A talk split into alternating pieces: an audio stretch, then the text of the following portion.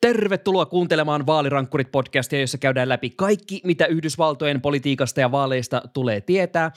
Ja Venäjän hyökkäysaikeet Ukrainaan ja USAn liikkeet tässä maailmantilassa ovat tietenkin the asia, mitä maailmassa seurataan tällä hetkellä, mutta tätä kuviota seurataan Suomen mediassa hetki hetkeltä ja tosi kattavasti ja tosi hyvin, niin siksi me pureudutaan ehkä tässä jaksossa siihen, että mitäs muuta kuohuvaa sieltä Kapitolin kukkulalta löytyy.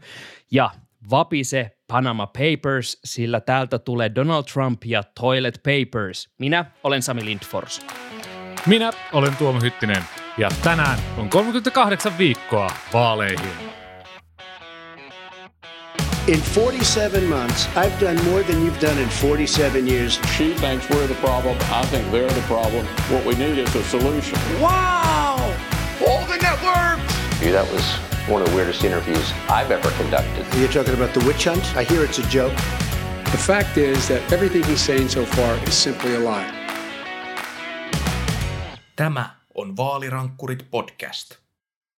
Mä toivon, että he alan nyt aivan täysin sekopäisesti, koska on pakko mainita, että me nauhoitetaan tätä musta naamion pääkallovalan vuosipäivänä, eli 17. helmikuuta, koska tässä on aika lähellä ollut myös toinenkin vuosipäivä, nimittäin noin vuosi sitten ö, Suomessa ja maailmalla ja varsinkin Yhdysvalloissa kohkattiin meemiosakkeista. Ah, stonks baby! Stonks baby stonks, eli GameStop ja Nokiakin taisi olla siinä ja ennen kaikkea oli uh, elokuvateatteriketju AMC.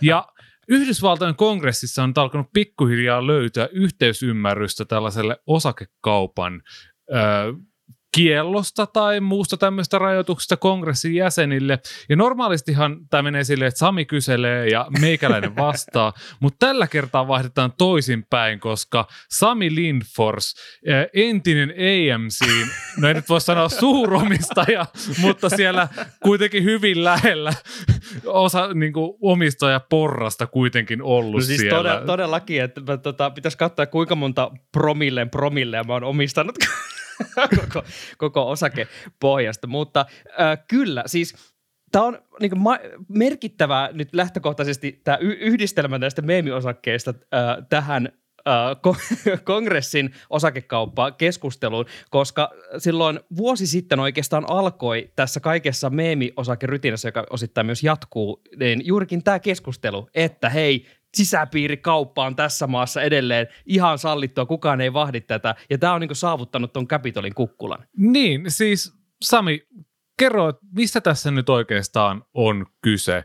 Tämä on semmoinen asia, josta molemmat puolueet on huolissaan, molemmilla puolueilla on drive, että nyt tehdään tänne jotain, niin mikä tämä huolen taustalla on? Tähän alkaa koronasta. Silloin kun korona 2020 keväällä rähti vyörymään pitkin maailmaa ja alkoi tulla näitä lockdowneja ja kun se tota, tauti lähestyi sitten viimein äh, Yhdysvaltoja, siellä alettiin äh, Kapitolin kabineteissa suunnitella, että pistetään pikkuhiljaa maata lockdowniin, koska meidän pitää torjua tappavaa tartuntatautia. Ja mä en tiedä Tuomo susta, mutta äh, silloin kun näitä lockdowneja rupesi tulemaan, niin ainakin meikäläisen tota, säästö, säästöpossu rupesi näyttämään aika hirveätä laskukäyrää, kuten vuonna 2008 konsana. Oli vähän semmoinen, että jaha, kaikki meni. Oliko sulla samanlaisia fiiliksiä? Mulla ei ollut silloin niin kuin, omia rahoja missään sijoituksissa, joten mä lähinnä niin kuin, otin toisen oluen ja sitten kattelin, kun kaikki romahtaa ympäriltä silleen hyvin tyytyväisenä.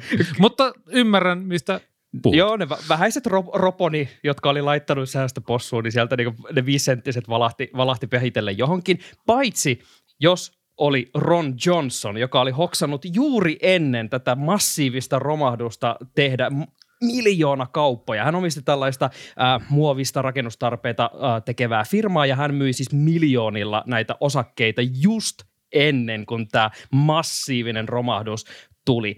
Ja tästä nousi ihan älyttömät otsikot, että miten tämä on niin mahdollista, että, että tällaista pääsee sa- äh, käymään. Ja tämän jälkeen rupesi po- nousemaan esille äh, esimerkiksi senaattorit Kelly Loeffler, Richard Burr, Diane Feinstein. Yhtäkkiä sieltä rupesikin löytymään, että jaa, täällä Capitolin kukkulalla on ollut senaattoreita ja edustajanhuoneen jäseniä, joilla kaikilla on juuri sopivasti ajoittuneita myyntikauppoja tuohon hetkeen. Ja tästä alkoi semmoinen iso vyyhti, että hetkinen, että onkohan meillä käsissämme ongelma.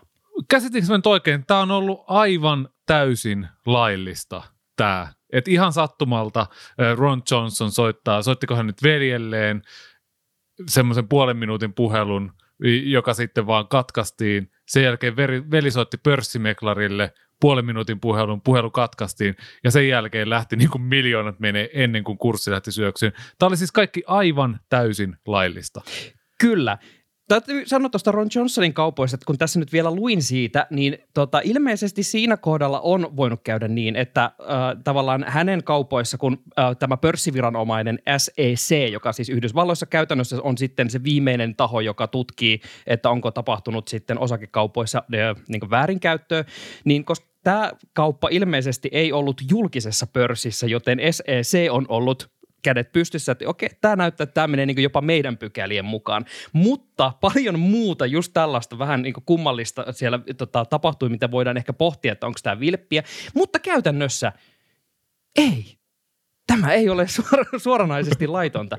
No siis, milla, millainen tämä systeemi sitten on? Tämä on siis todella mielenkiintoinen. Siis Tämä jengi, joka tosiaan istuu päättämässä politiikasta ja ohjaa täysin maailman suurimpia markkinoita käytännössä sillä politiikallaan, niin he saavat samalla siis räplätä vaikkapa sitä Robin Hoodia, joka nousi tässä meemiosake-rätinässä niin aika voimakkaasti esiin, kun äh, poistettiin muun muassa näitä ostonappuloita, kun AMC lähti taivaisiin ja kaikkea muuta tällaista hauskaa. Mutta ää, ainoa, mitä vaaditaan, että sä saat siis käydä sitä kauppaa ihan vapaasti, kuhan sä muistat kuukauden päästä, jos sä teen yli tuhannen dollarin ää, kauppoja, niin sun täytyy kirjoittaa semmoinen lomake ja palauttaa se sinne ää, etiikkakomiteaan, joka tätä valvoo. Mutta haluatko Tuomo arvata, että miten tiukasti näitä lomakkeita valvotaan? Todennäköisesti ihan sairaankin tiukasti. Kuulijoille tiedoksi, että Tuomo... Sanoi hän ironisesti. Ky- kyllä, kyllä. Tämä näki sitten ilmeen, kun se, semmoista oikein liioteltua nyökkäystä. Kyllä. Siis siellä on jossain olemassa tämmöinen komitea, jotka käytännössä ilmeisesti juo kahvia päivät pitkät, ja he eivät siis aktiivisesti vaadi näitä lomakkeita, jossa ilmoitetaan näistä kaupoista, vaikka vuon, tämäkin täytyy mainita, että tämä kyseinen lakihan on siis ollut vasta vuodesta 2012 asti voimassa, joka pakottaa tai lainausmerkeissä pakottaa laittamaan näitä ää, lomakkeita sisään. Onkohan tätä ennen ollut minkäänlaista järjestelmää itse asiassa tämän valvontaa? No mun käsittääkseni ei. Mä kuuntelin tuossa tähän podcastin valmistautuessa NPRn Politics podcastia, jota muuten suosittelen kaikille. Mutta siis siinä sanottiin, että tämä ongelma huomattiin finanssikriisin aikaan. Eli silloin just ennen kuin Lehman Brothersit ja kaikki muut kaatu silloin syksyllä, niin kongressiedustajat dumppas ihan törkeästi osakkeita pois, koska se nyt sattui vaan olemaan hirveän ai, kätevää, ai, kun tajuttiin, että niin kun, ei me voida pelastaa näitä, nämä on pakko kaataa, that's it. Ja sen jälkeen ruvettiin sitten puuhaamaan tämmöistä, no, lakia, jolla ilmeisesti on tehty jotain, mutta joka ei sitten kuitenkaan ole ollut tarpeeksi. Ei. siis musta on jotenkin huikeaa, että vuonna 2012 Obama ilmeisesti silleen niin viimeisinä äh, iltapuhteinaan tota, kyhäsi siis tämmöisen lain nimeltä Stock Act. Ja siis se, se mitä niin käytännössä sitten säädettiin, on se, että tosiaan nämä lainsäätäjät ja heidän esikuntansa, jos he tekee näitä yli tuhannen dollarin kauppoja, niin heidän pitää sitten kuukausi tämän jälkeen ilmoittaa tällä paperilla tänne komitealle, joka sijaitsee jossain päin Capitolia, että hei mä teen tämmöisen kaupan. Mutta tämä komitea ei oma-aloitteisesti lähde pyytämään näitä lappuja, vaan jonkun täytyy ikään kuin ilmiantaa, että hei mä hoksasin, että edustaja X ei ole palauttanut muuten tämmöistä lappua. Mä satun tietämään, että hän on tehnyt osakekauppoja. Joten tämä vaikuttaa jo tässä kohtaa aika semmoiselta hyvältä juonelta jonkinlaiseen Office-henkiseen Netflix-sarjaan, sanoisinko. Ja arva Tuomo, mikä on sanktio, jos sä jäät kiinni siitä, että sä oot tehnyt niitä kauppoja ilman, että sä oot palauttanut tälle komitealle mitään lappua? Todennäköisesti paikka kongressissa menee ja tulee media kuumottelemaan ja kaikkea muuta ikävää, sanoi hän ironisesti. Tämä on, on todella tärkeä lisäys tässä kohtaa, koska tämä, tämä, jos, jos tämä niin tähän asti jo tuntuu vähän absurdilta, niin tämä vaan menee siis absurdimmaksi. Käytännössä äh, sä saat siis ensinnä huomautuksen, sä, sä voit anoa vielä semmoista jatkoaikaa, että sä voit äh, palauttaa sen lapun, mutta jos sä silti feilaat tämän ilmoituksen, sä saat jopa huiman 200 dollarin sakon perään. jos ajattelet, että nämä ihmiset käytännössä pystyy tietämään äh, niin ihan huimista liikkeistä osakemarkkinoilla ja tekee miljoona kauppoja, niin sä voit käytännössä jättää ne ilmoittamatta ja maksaa 200 ja nautiskella. Niin, siis Yhdysvaltain hallintohan, tai siellähän kongressiedustajat esimerkiksi tietää, että mitä Pentagon on hankkimassa. Tavallaan kaikki kilpailutuksia, siellä käytetään yksityistä sektoria aivan valtavasti kaikki eri tarkoituksiin, niin kuin tämmöisessä ihan suorassa hyötymismielessä. Totta kai on kaikkea sääntelyä esimerkiksi ympäristölainsäädäntöä ja kaikkea tämmöistä tiedetään, mitä on tulossa, mihin kannattaa sijoittaa, niin – tässä ei varmaan ole minkäännäköisiä voittoja käärätty sitten, vai mitä Sami? no ei todellakaan. Mä heitän tähän äh, lainauksen supermegasijoittajalta Warren Buffeilta, äh, joka aina kun häneltä kysyy missä tahansa mediahaastattelussa, että mihin hän suosittelisi nyt sijoittamaan, niin hän sanoo, että sijoita äh, tähän SPYhin, S&P 500, eli käytännössä tätä, tähän 500 suurimpaa äh, yhdysvaltalaisyritystä seuraavaan tämmöisen äh, indeksirahastoon, koska sä et voi voittaa S&P 500, on hänen tämä vastauksensa. Ja todellisuus on, että sä et voita, ellet sä ole Nancy Pelosi tai joku muu senaattoreista. Esimerkiksi tuo, kun nostit juuri esille, että nämä edustajathan siis tietävät isoista liikkeestä, mitä tulee tapahtumaan, vaikka esimerkiksi ihan vaan liittovaltion hankinnat.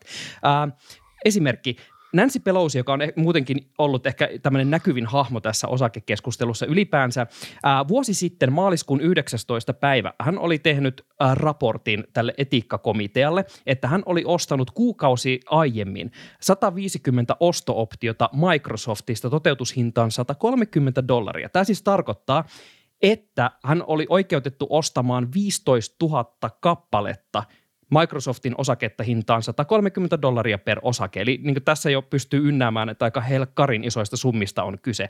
Mutta kuinka sattuikaan? 31. päivä maaliskuuta Yhdysvaltain puolustusvoimat ilmoittaa, että hei me tehdään ihan siis ka- semmoinen miljardiluokan, 22 miljardin dollarin arvoinen IT-sopimus Microsoftin kanssa – ja nämä Pelosin optioiden arvothan meni siis niin ihan silleen yhdessä hetkessä 160 prosenttia plussalle. Siis täytyy tässä vaiheessa huomauttaa, että Pelosihan itse ei tee näitä ostoja, vaan hän, hänen miehensä, onkohan Paul Pelosi, Kyllä. on tosi aktiivinen näillä osakemarkkinoilla. Et tässä on tämmöinen, niin kuin amerikkalaisessa asiana ja ohjelmassa sanottaisiin tämmöinen possible deniability, vai miten se meneekään? Mut, Käytännössä. Jatka vaan, ky- jatka vaan Sami. Kyllä, tota, mutta Pelosi omistaa miehensä kanssa tämän sijoitusyhtiön, joka on siis tällä hetkellä ihan siis äh, ainakin kymmenissä miljoonissa menee tuo omaisuus tällä hetkellä. Ja sattumoisin sieltä löytyy esimerkiksi Tesla-ostoja, samoin, samoin ajoitettu, kun liittovaltio ilmoittaa, että kaikki liittovaltion käytössä olevat autot vaihdetaan sähköautoihin hetkessä ja puff, osakekurssit räjähtää. Jotenkin löytyy ihan hirveästi just tällaisia aika pahalta näyttäviä esimerkkejä ainakin näin niin suomalaisesta näkökulmasta.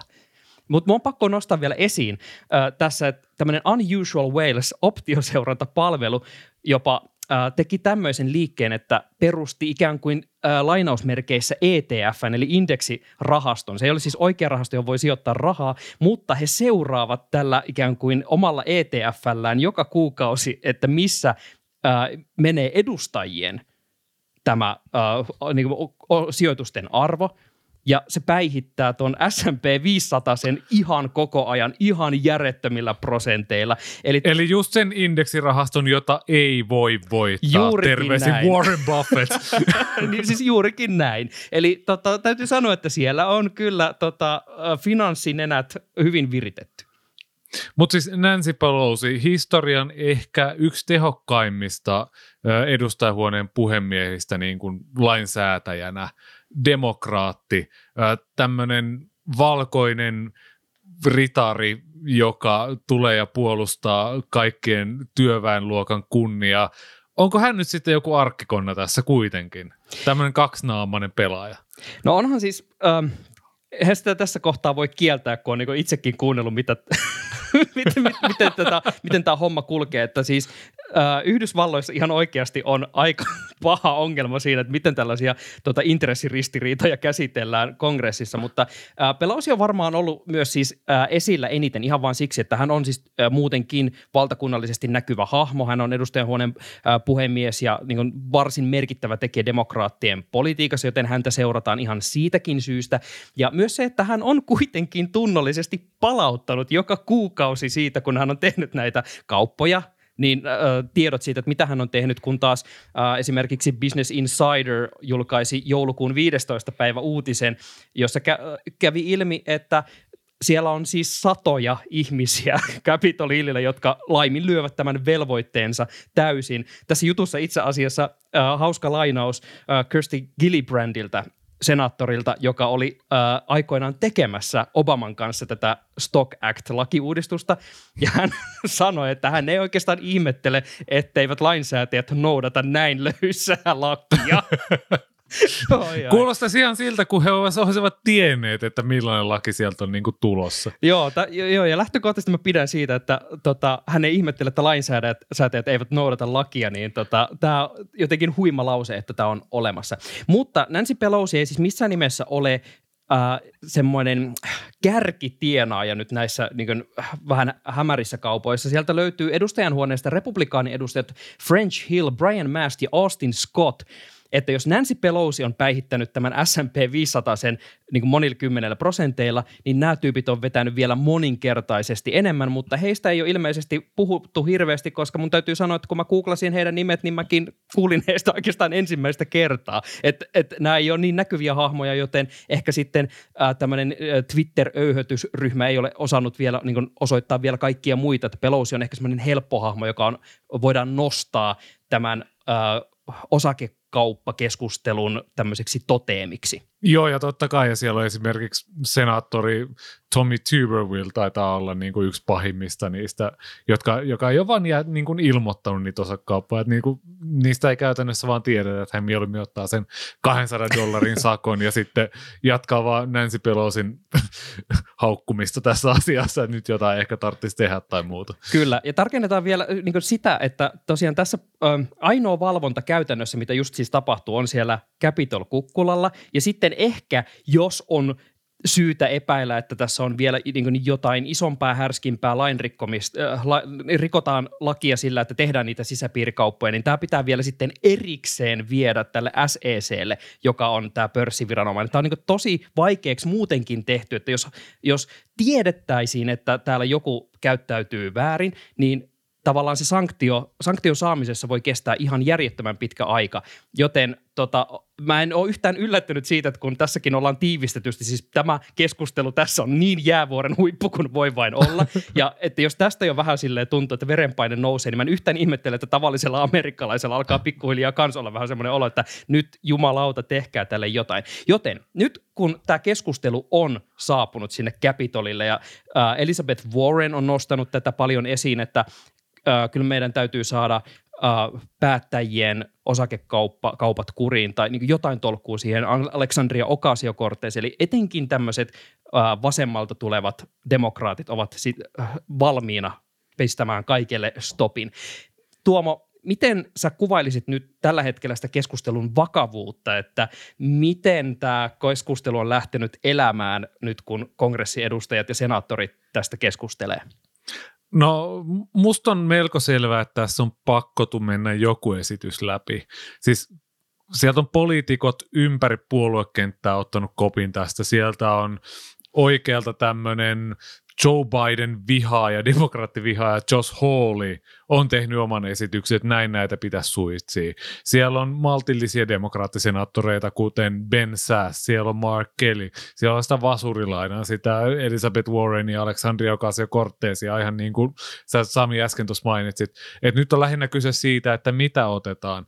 Tuleeko esimerkiksi tämmöinen totaalikielto, eli minkälaisia osakekauppoja ei voitaisiin tehdä. Nancy Pelosi ihan vähän sitä vastaan, hän on niin kuin sitä mieltä, että no vapaa markkinatalous, että kongressiedustajien pitäisi pystyä osallistumaan niihin.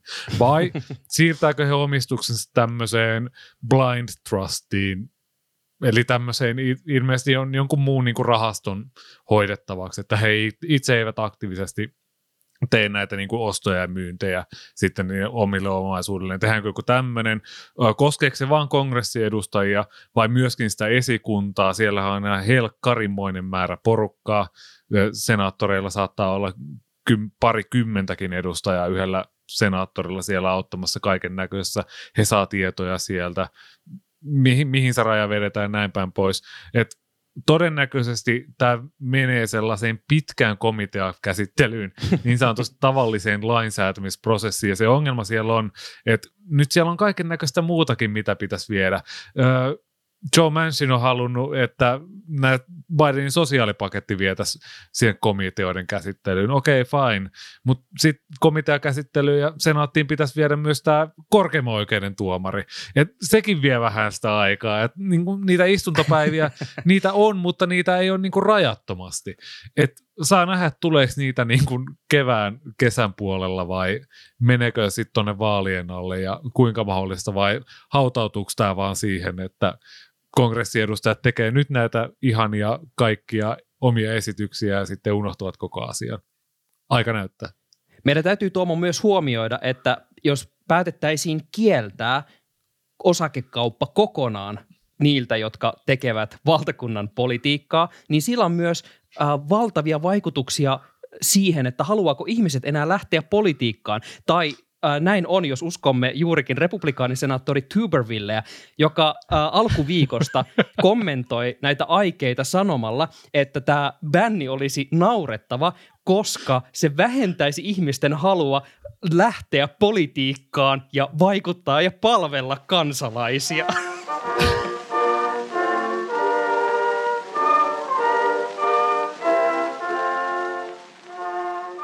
Kummalliset kuviot ne ei tähän lopu. Nimittäin maanantaina me saatiin kuulla kummia. Nimittäin Trump-organisaation kirjanpitoyritys Mazars ilmoitti, että konsernin kirjanpitoon ei voi luottaa kymmenen vuoden ajalta, eli siis vuosina 2011-2020. Hmm. No, Mazars ilmoitti, että New Yorkin oikeusministerin Letitia Jamesin tutkimukset ja yrityksen oma sisäinen auditointi ja muilta tahoilta saadut tiedot tosiaan varmistaa, että tota, meillä taitaa olla pieni paperiongelma. Tuomo, tota, tämä uutinen kun levähti julki, niin tota, ei auta kuin kysyä, että miten iso ongelma on kyseessä? no siis sitä on tosi vaikea hahmottaa, koska tämä on vähän semmoinen, kun yrittäisi hukuttaa jonkun pitämällä sitä tyyppiä sateessa tosi pitkään. Et niin kuin, tämä voi hyvinkin olla, että Masars teki tämän ilmoituksen suojellakseen vaan itseään oikeusseuraamuksilta. Et ilmeisesti tämmöisiä tehdään, jos on semmoisia vähän hämärämpiä yrityksiä tai pienempiä yrityksiä, niin tehdään tämmöisiä ilmoituksia sitten. New York Timesin mukaan Masas on yrittänyt tavallaan liuta tästä Trump-organisaation alta jo nyt reilun vuoden ajan, mutta se, että tehdään tämmöinen isompi breikki tämmöisellä isolla ilmoituksella, joka leviää ympäri maailman, niin se on merkki, mutta se on merkki jostain. Me ei vaan niin kuin tiedetä sitä, että se ei välttämättä ole niin paha, kuin mitä me luullaan, mutta ei se nyt ole niin kuin mitään. Me varmaan tässä kohtaa myös ehkä syytä huomioida, että kaikki nämä Donald Trumpiin liittyvät oikeustoimet on kuin yrittäisi seurata salattuja elämiä. Ja jos ei ole seurannut ihan sieltä vuodesta 92 asti, vai milloin hitto salatut elämät on 98. 98. niin, niin äh, jos tulee silleen vähän sille, niin kuin, äh, kulman takaa taas niin kuin mukaan, että ei ole katsonut vaikka paria edellistä tuotantokautta, niin saattaa olla vähän silleen, että Herra Jumala, mitä täällä on käynyt tällä välin. Niin tehdään semmoinen äh, pieni äh, recap, äh, että mistä tässä vyyhdissä oikeastaan on kyse, missä Mazaris nyt koittaa pikkasen pelastaa, pelastaa itseään? No, tämä on vuosia kestänyt tutkinta, joka on kohdistunut Trump-organisaatioon. Yksi tärpe, tärkeä välietappi oli itse asiassa viime vuoden puolella.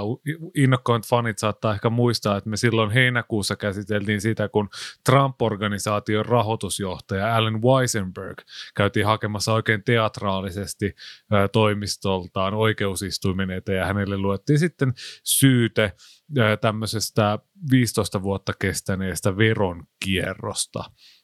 Ja siinä oli niinku kyse kaikista siitä, että onko Trump-organisaation rahoilla maksettu Weisenbergin lapsille kouluja ja alaisille autoja ja kaikkea tämmöistä tavallaan röyhkeetä, mutta ei mitään sellaista, mitä olisi ehkä odotettu, että nyt Trump saadaan kiinni jostain, vaan tämmöinen ää, aika perustalousrikos, jos nyt sellaiseksi niin mä mietin, voisi niinku kuvailla. kaikki yhdysvaltalaiset äh, sarjat, jotka käsittelee millään tavalla tällaisia tota, isoa rahaa pyörittäviä perheitä, niin mä oikeastaan vähän niin odotan, että ne suhmuroista rahaa jotenkin tällä tavalla. Mutta se isompi vyyhti äh, kätkeytyy sitten siihen, että onko Trump antanut oikeaa tietoa omaisuutensa arvosta.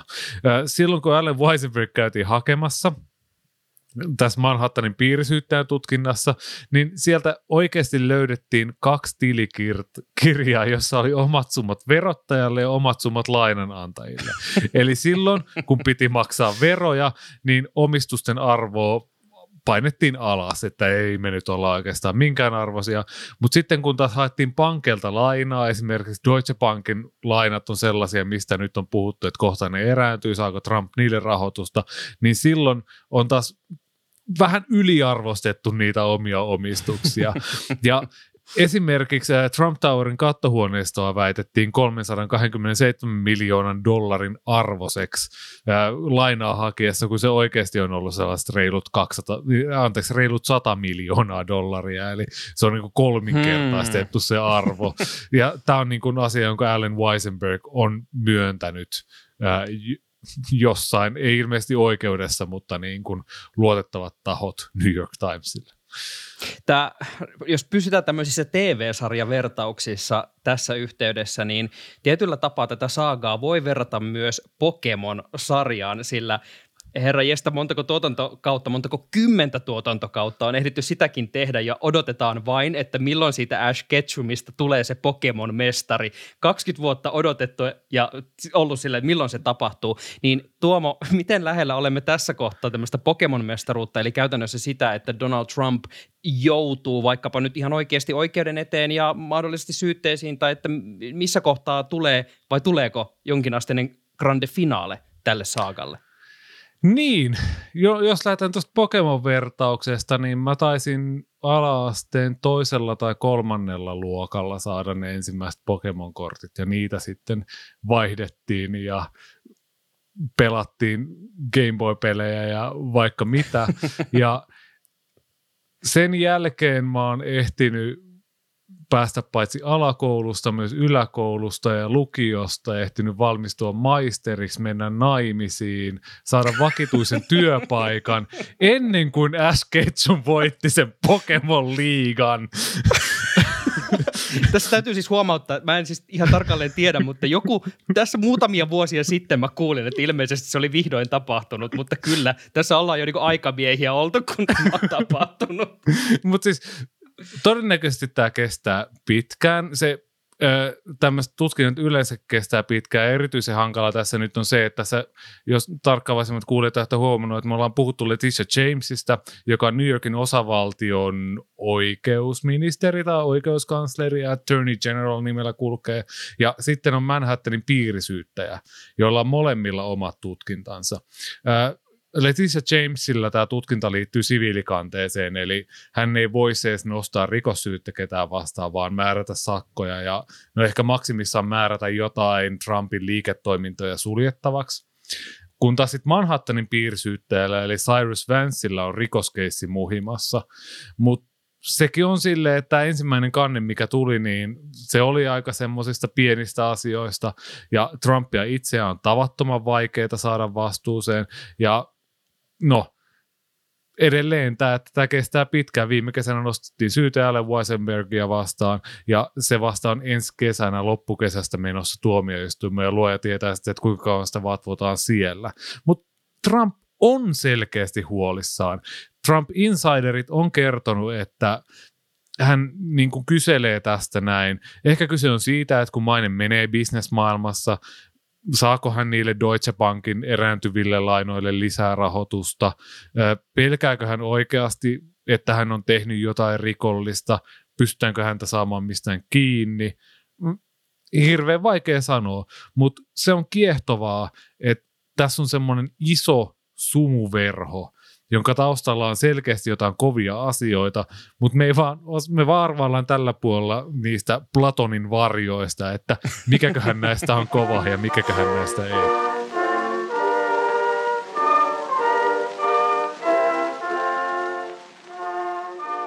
Kaiken takana on twiittiosio, jossa lähdetään tällä kertaa Axios-nimisen uutispalvelun pariin. He ovat nimittäin skuupanneet 10. helmikuuta näin, exclusive – While Trump was in office, staff in the White House residence periodically discovered wads of printed paper clogging a toilet and believed the president had flushed the pieces of paper. Maggie NYT scooped in her forthcoming book Confidence Man. wow. Eli yksin oikeudella New York Timesin Maggie Haberman skuuppaa hänen tulevassa kirjassaan Confidence Man, että kun Donald Trump oli vallassa, niin valkoisen talon henkilökunta aina säännöllisin väliajoin löysi vessan pöntöstä paperisilppo, joka oli tutkinut sen. Ja siis usko, että presidentti oli vetänyt papereita vessasta alas. Sellaisia papereita siis, joita ei kuulu vetää vessasta alas. Apua. Sami, tämä oli aivan uskomaton vitsi Trumpin kampanjan aikaan, kun hän koko ajan jakso jauhaa niistä vessoista. Ollaanko me nyt vihdoin löydetty sille syy, että kun me valittaa, että kun vessat ei vedä? Musta tuntuu, että tämä keissi paljastaa meille enemmän Donald Trumpin persoonallisuudesta kuin mitään, mikä olemme tähän asti mistään, äh, mistään löytäneet. Ihan esimerkiksi pelkästään vaan se, että mä haluaisin okei, siis varmaan tässä moni haluaisi tietää, että mitä ne oli ne paperit, mitä hän on sieltä vessasta vetänyt. Mä veikkaan, että se on ehkä mikä tässä kiinnostaa siis ihan oikeasti eniten. Mutta mua vaan kiinnostaa, että mikä on ollut se ajatuskulku, joka on johtanut siihen, että jo on tullut tulokseen, että hei, minusta ehkä on paras tapa hävittää papereita vetämällä ne sinne vessapönttöön, joka menee tukkoon ja sen lisäksi vielä valittaa niistä julkisuudessa. Ja mieti, mieti sitä raukkaa, tyyppiä, tutkija, joka 2100-luvulla miettii, että mitä hän siellä Trumpin valkoisessa talossa on tehty, kun hän menee sitten niitä ryppysiä, teipattuja, revittyjä papereita lukemaan, että jahas, mikä se tämä hemmetin päätös oikein onkaan. Kyllä siinä on varmaan taas mieli korkealla.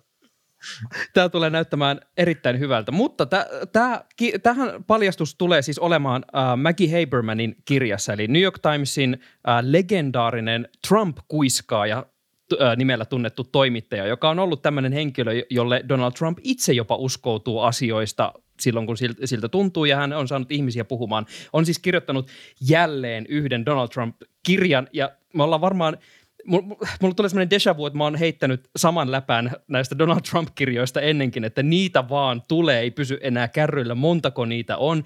Mutta Tuomo, milloin tämä kirja on tulossa? Tämä kirja on tulossa lokakuun alussa. Ja nyt siis edetään helmikuuta ja näitä juttuja skuuppaillaan jo nyt.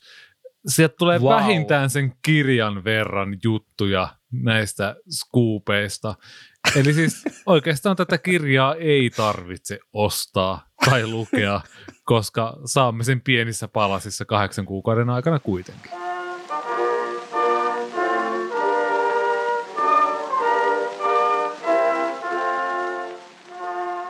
Kiitos, että kuuntelet Vaalirankkurit podcastia. Ja jos satut löytämään äh, lisää osia Maggie Habermanin tulevasta kirjasta, niin keskustellaan niistä ihmeessä Twitterissä, jossa tarjoamme vertaistukea kaiken tämän tiedon yhteen niputtamiseen ja analysointiin. Sieltä löydät meidät at Tuomo Hytti, at Sami Lindfors ja at Vaalirankkurit.